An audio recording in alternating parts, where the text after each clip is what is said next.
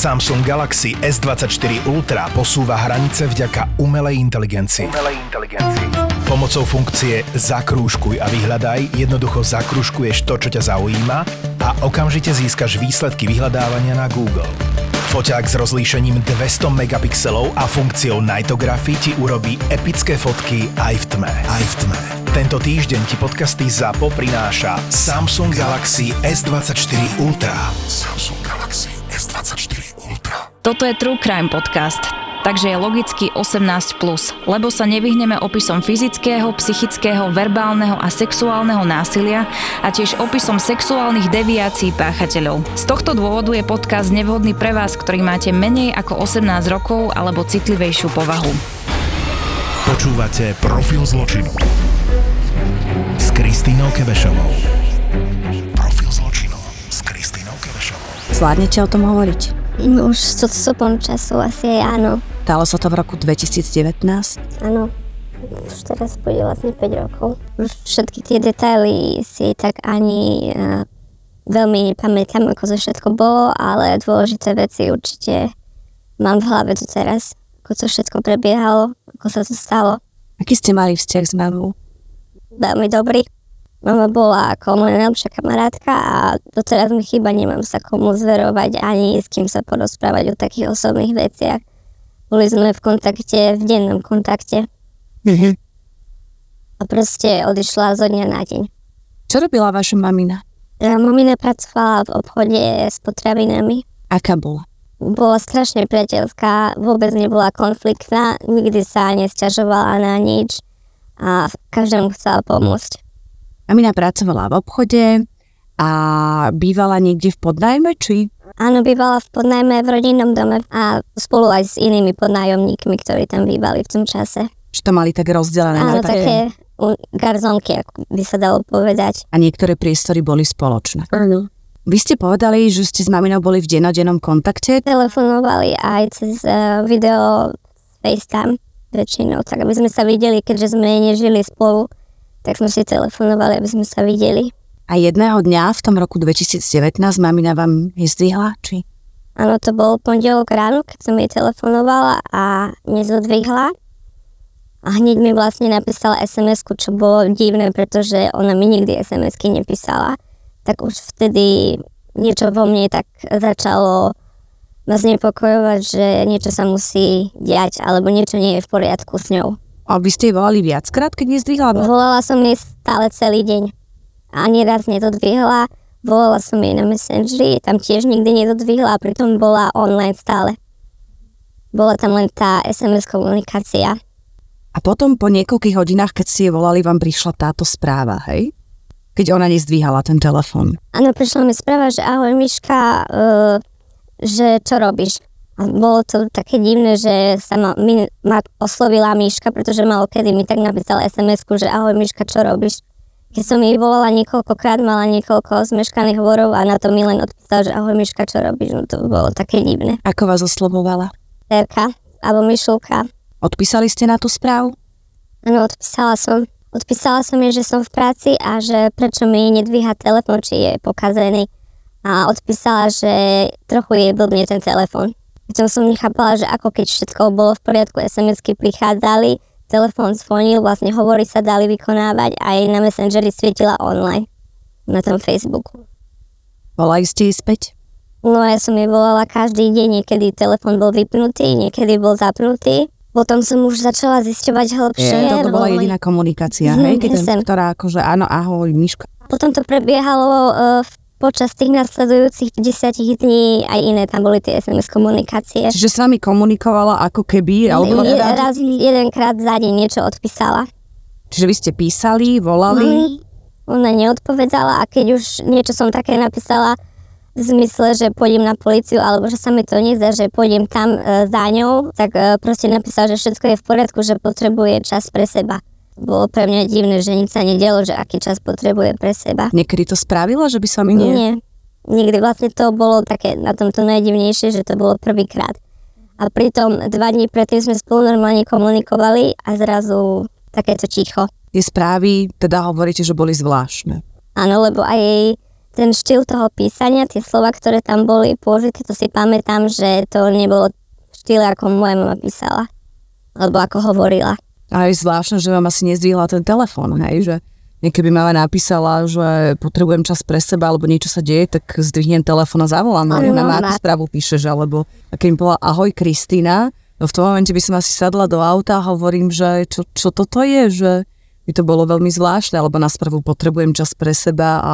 Ja som potom kontaktovala jedného zo spolubývajúcich, ktorí bývali tiež v tom dome rodinnom, aby sa išiel pozrieť, či mamina je doma.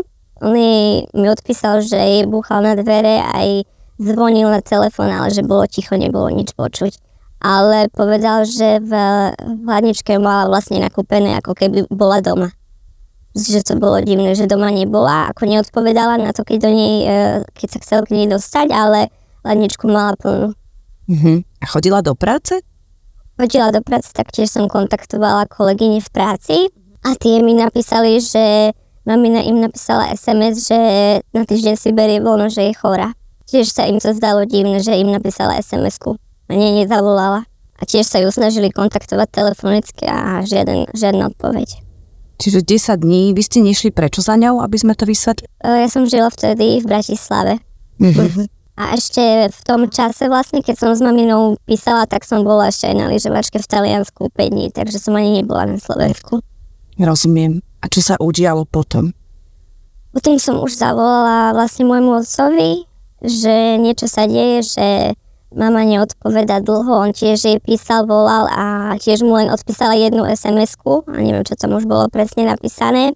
Taktiež sme jej písali, že môj brat je v nemocnici, jej syn a vôbec sa nezaujímala, to bolo najdivnejšie, že môj brat ležal v nemocnici a ona na to nejako nereagovala. Tak otec išiel na políciu, nahlásil to, aby to išli preveriť. A vtedy, keď som jej to napísala, že už sme to nahlásili na políciu, že aby ju išli skontrolovať, či je všetko v poriadku, tak prišla SMS, že všetko je v poriadku, aby som nebláznila a nerobila jej hanbu.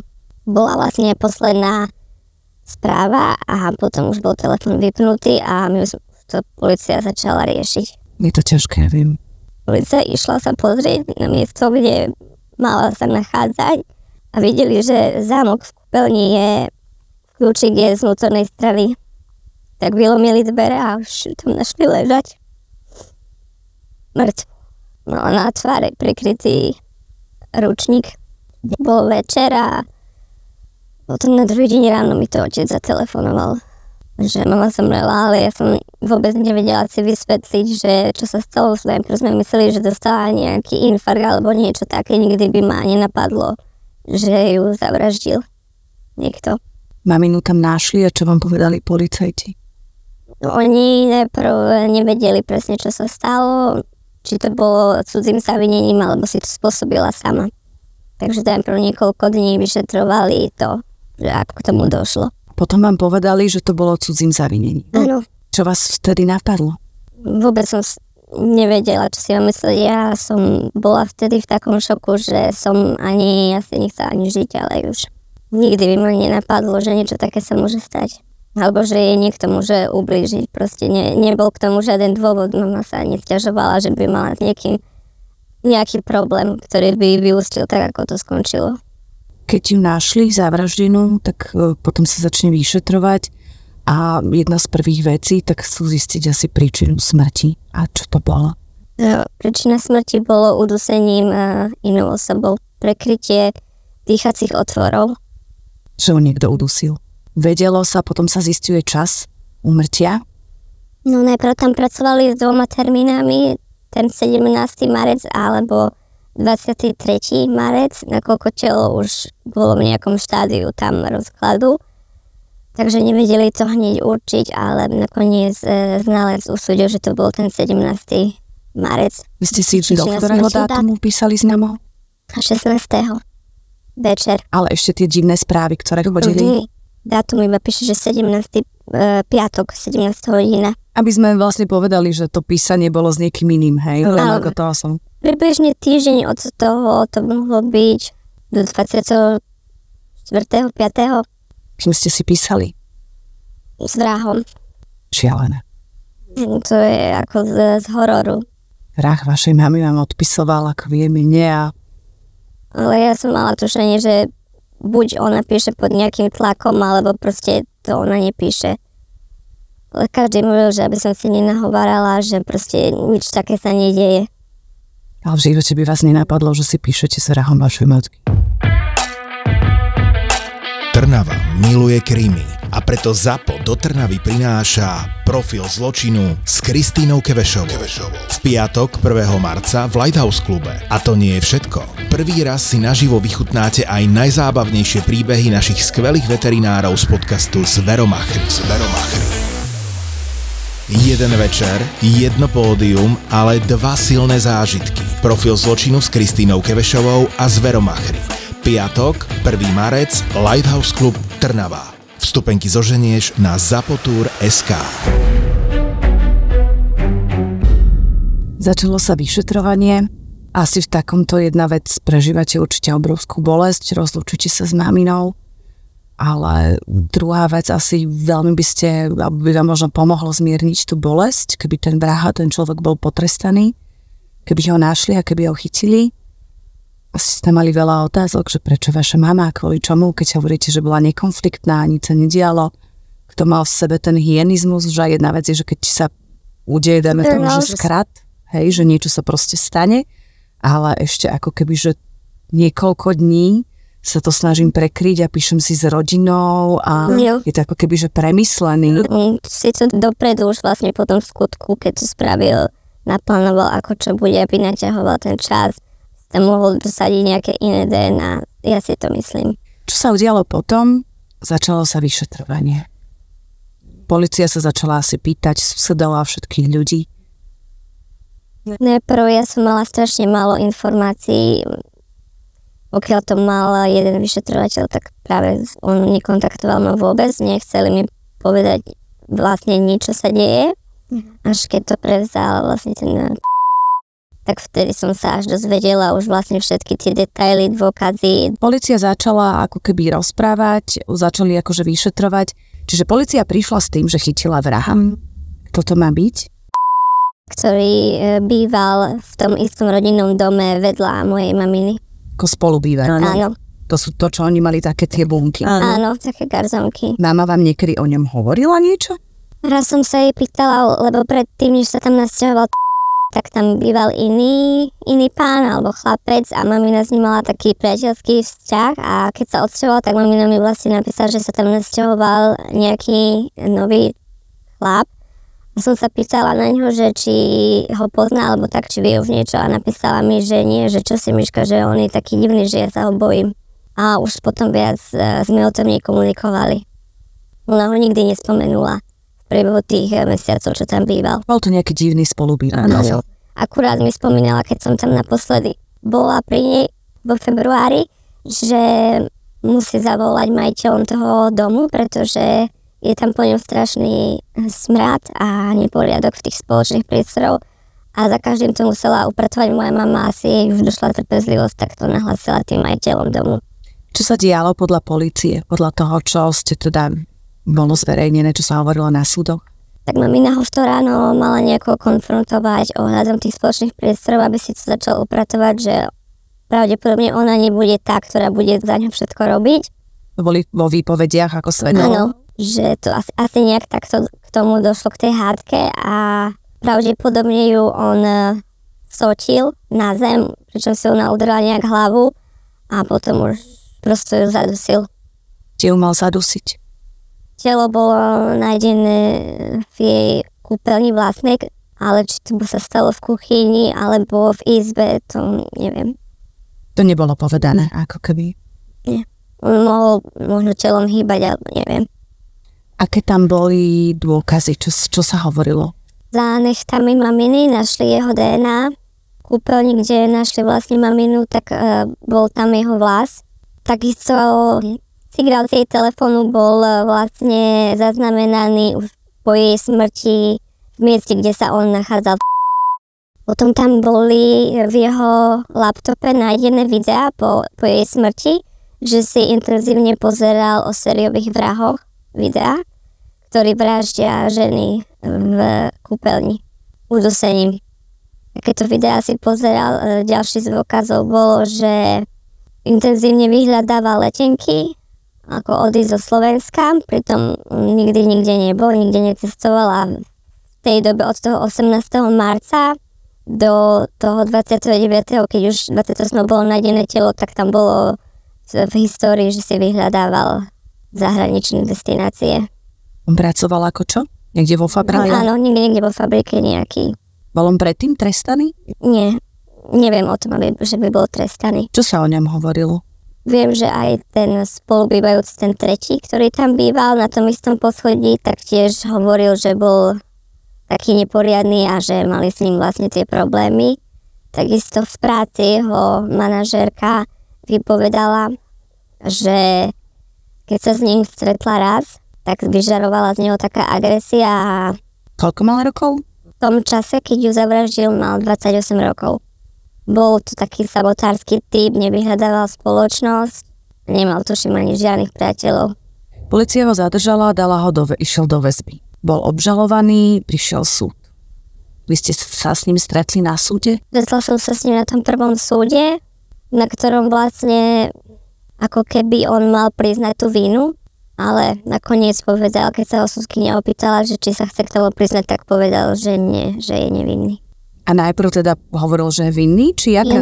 Ja som od niekoho z toho okolia počula, že jeho advokát, jeho obhajca sa vlastne pýtal, že v prípade priznania, koľko by mu súdkyňa, aký trest by mu bol uložený a malo to byť 10 rokov, čo sa mu zdalo asi príliš veľa za vraždu. Skončil prvostupňový súd, aký tam bol rozsudok? 15 rokov vo väznici s druhým stupňom. Čiže na prvostupňovom súde bolo povedané, že je vinný. Áno, bol uznaný za vinného. Čo rozprával on na tom súde? Odvolal sa, áno. Čo sa stalo? A odvolací súd uznal, že bolo tam preukázaných málo dôkazov a nie je vylúčené, že mohol byť páchateľom niekto iný. Nie je vylúčené. Čiže ten súd vlastne nepovedal, že nebol, ale nie je vylúčené, ano. Že je tam pochybnosť. Áno, je tam pochybnosť. Je ako keby vždy v prospech. Áno, obvineného. Dobre, to je momentálne aktuálny stav a vlastne ešte je tam možné dovolanie, ako keby na... Mimoriadne dovolanie na najvyšší súd. To je posledná vec, kedy sa môže znovu tento prípad oživiť a kedy by ste vy teda... Ja by som bola veľmi sa cítila zadozučinená, keby sa to obnovilo a on by si odsedel a odpíkal to, čo mu patrí. Kde je teraz? Žije si svoj život, normálne sa pohybuje na ulici, ako keby sa nič nestalo. Pracuje? Neviem. Ospravedlnil sa vám na tom súde, či on tvrdí, že... Nie, on tvrdí, že to neurobil, že nemal k tomu dôvod. Čo hovoríte vy? Ja som si 100% istá, že to zavinil a zavraždil moju mamu on. Aké tam boli pochybnosti? Bola nájdená okrem jeho DNA ešte jedna iná DNA, ktorú nevedia s nikým spojiť. Ale podľa môjho názoru mal dostatok času, aby tam tú DNA on podstrčil. Aby mal nejaké alibi. Ako by tam podstrčil DNA? No tá DNA bola nájdená na plechovke od piva, takže si mohol hoci kde vonku na ulici zobrať plechovku a dať ju do izby, keďže vedel, že nikto tam nechodí. Keďže býval vedľa nej, tak vedel si to odsledovať, či tam niekto je, či tam niekto nie je. Či tam bola iba DNA akože na plechovke a ešte čo tam bolo? V rámci tých pochybností. Že aký mal motív k tomu, aby to spravil. A motív mala byť tá hádka. Áno. Boli tam, vy ste určite zisťovali viac? Vo väzení viem, že mal konflikt so svojím spoluväzňom, ktorého taktiež škrtil alebo pokusil sa ho rukami dusiť a ten v sebaobrane ten spoluväzeň mu zlomil nohu, kde bol následne prevezený do vojenskej nemocnice, tuším, väzenskej nemocnice a tam pri osobnej prehliadke mu bol nájdený ostrý predmet z nejakej konzervy, ktorý väznica posúdila ako možnú zbraň. Oni ho prepustili ako keby teraz? Pár mesiacov. On už je na slobode aj 2-3 roky počas toho pojednávania. Potom vlastne odvolacom súde ho prepustili. Čo si vy o tom myslíte? Čo cítite? Ja som strašne sklamaná a znechutená, že ako niekto môže tak sa rozhodnúť, ako rozhodol, a poslať človeka na slobodu, a moja mama leží v hrobe. Mladá. A ja nedokážem s ním žiť a mám preto nočné mory. A kým budem žiť, tak určite za to budem bojovať, aby spravodlivosť vyťazila. Koľko mala mamina? 46. V podstate mala ešte pred sebou krásne roky. Teraz žijete v zahraničí? Mám syna ročného. A prišli ste sem zo zahraničia, aby ste znovu zabojovali ako keby za maminu a za ten prípad. Cestovali ste 8 hodín? Áno, budem bojovať, až nevyčerpáme všetky možnosti, ktoré máme. Bolo by, ja viem, že maminu vám nič nevráti, ale možno taká by bola tá spravodlivosť, tak by sa vám trochu uľavilo? Určite. Určite by som si večer lahla do postele s takým pocitom, že ten človek je na mieste, kde patrí. Že proste za tú smrť, ktorú jej spôsobil, tak on nebude voľne žiť, voľne sa pohybovať a nebude mať ten život taký, aký má mať, aký mu nepatrí vlastne, ktorý mu teraz dali. Už ho oslobodili. Keby si mohli vašej mami, keby nás teraz počula tam hore niečo povedať, čo by to bolo? Lebo ja verím, že nás tie dušičky počujú a že je pri vás stále takým dušimeniel.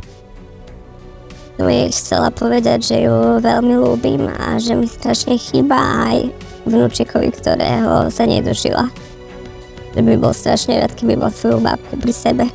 A ja verím, že aj ona, možno v takej inej forme, ale je pri vás. Neviem, či vlastne jej duša nájde pokoj, kým on bude na slobode.